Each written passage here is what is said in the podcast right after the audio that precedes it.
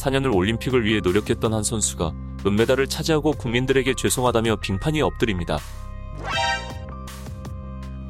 이 사건은 2018 평창올림픽에서 있었던 일이며 당시 올림픽이라는 축제보다 더욱 이슈가 되었습니다. 그 내막을 지금 바로 알아보겠습니다. 스피드 스케이팅 여자팀 추월 준준결승 경기에 출전한 3명의 선수는 팀워크가 맞지 않으면서 서로 간의 큰 거리 차이를 내며 결승선을 통과합니다. 팀 추월 경기는 마지막 주자의 기록을 기준으로 순위가 결정되기 때문에 조금 유리한 상황이 되었습니다. 그리고 이때 SBS는 팀 추월 경기에서 잘못된 운영을 했다며 지적하면서 과도한 편집 영상과 함께 왕따 논란을 키우게 됩니다.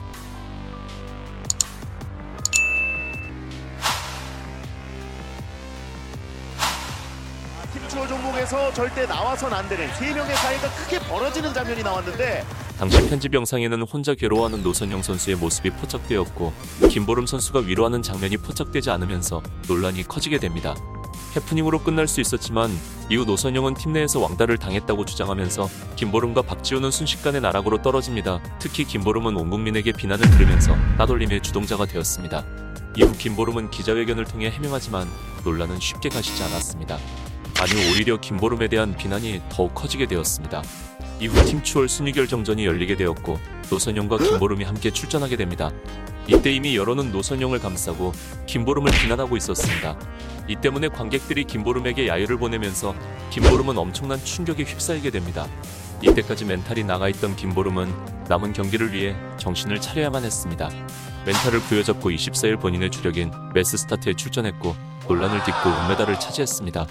그리고 태극기를 들고 그 자리에 주저앉아 눈물을 쏟았습니다. 사실 이러한 논란 속에서 은메달을 차지한 건 진심으로 대단하다고 생각합니다. 은메달을 획득했지만 논란이 더욱 커지면서 국민청원에 김보름 국대박탈과 메달박탈 청원이 60만을 돌파하는 기록을 세우게 됩니다. 이후 노선용은 인터뷰를 통해 왕따 논란에 박차를 가했고 김보름은 천하의 나쁜 년이 되었습니다.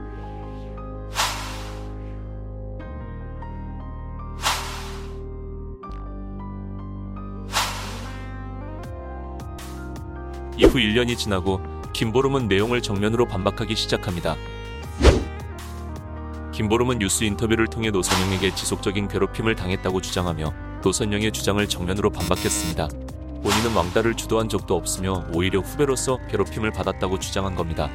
인터뷰에서 김보름은 노선영이 때와 장소를 가리지 않고 폭언을 했으며 처음엔 그게 괴롭힘이냐라고 말했다가 후에는 그런 일이 없었다고 말을 바꿨다고 주장했습니다. 그리고 2021년에 김보름은 노선영을 상대로 고소를 진행하게 됩니다. 김보름의 주장에 따르면 노선영이 악의적인 거짓말로 그동안 겪었던 정신적 피해와 금전적 피해에 대한 소송이었습니다. 소송이 진행되면서 동료들의 증언이 더해졌습니다. 당시 함께 국가대표로 뛰었던 선수들은 노선영이 김보름에게 욕하는 것을 봤다고 전했고 다른 선수는 노선영으로부터 유혹을 들었다고 주장하면서 김보름의 주장에 힘을 실어주게 됩니다. 이에 노선영 측은 폭언이라고 할 정도는 아니며 한국체육대 4년 선배이고 법적으로 사회상규를 위반하지 않은 정도였다고 반박했습니다. 하지만 평창올림픽 당시 대표팀을 맡았던 백철기 감독이 증언을 하게 됩니다. 백 감독의 증언은 다음과 같습니다. 전체적인 선수들 분위기를 봤을 때 오히려 노선영보다는 김보름이 괴롭힘을 당해 힘들어했던 것이 사실이다. 당시에는 여론이 너무 치우쳐서 대책이 없었다. 그런 상황에서 김보름이 엄청나게 욕을 먹었다. 당시 기자회견에서도 사심 없이 이야기했지만 아무도 들어주지 않았다. 빙상연맹을 떠난 지금에서야 진실을 밝힐 수 있게 되었다. 라고 밝히면서 김보름의 주장에 힘을 실어주게 됩니다. 또한 문화체육관광부는 김보름과 노선영 논란에 대해서 특정 감사를 진행했으며 다음과 같은 결론을 냈습니다. 김보름이 의도적으로 가속을 한 것은 아니다. 전반부에 간격이 벌어져도 각자 최선을 다해 주행하는 것이 기록 단축에 유리하다는 것이 전문가의 소견이다. 현재 법적 공방이 진행 중이며 아직 진실은 완벽히 밝혀지지 않았지만 김보름 선수는 SNS를 통해 이렇게 말했습니다. 우수한 고통을 참고 또 참으며 견뎌왔다. 이제는 진실을 밝히고 싶다. 평창올림픽 당시 수많은 거짓말과 괴롭힘에 대해 노선영 선수의 대답을 듣고 싶다. 이제 한쪽으로 기울어진 여론이 아닌 공정한 시선으로 김보름 선수를 바라봐 주시기 바랍니다. 또한 이러한 역경을 딛고 베이징 올림픽에 출전한 김보름 선수를 경기 때만이라도 진심을 다해 응원해 주시기 바랍니다. 사실 아직 진실은 알 수 없습니다. 다만 김보름 선수가 올림픽을 위해 했던 노력이 물거품이 되지 않았으면 하는 바람입니다. 오늘 영상은 여기까지입니다.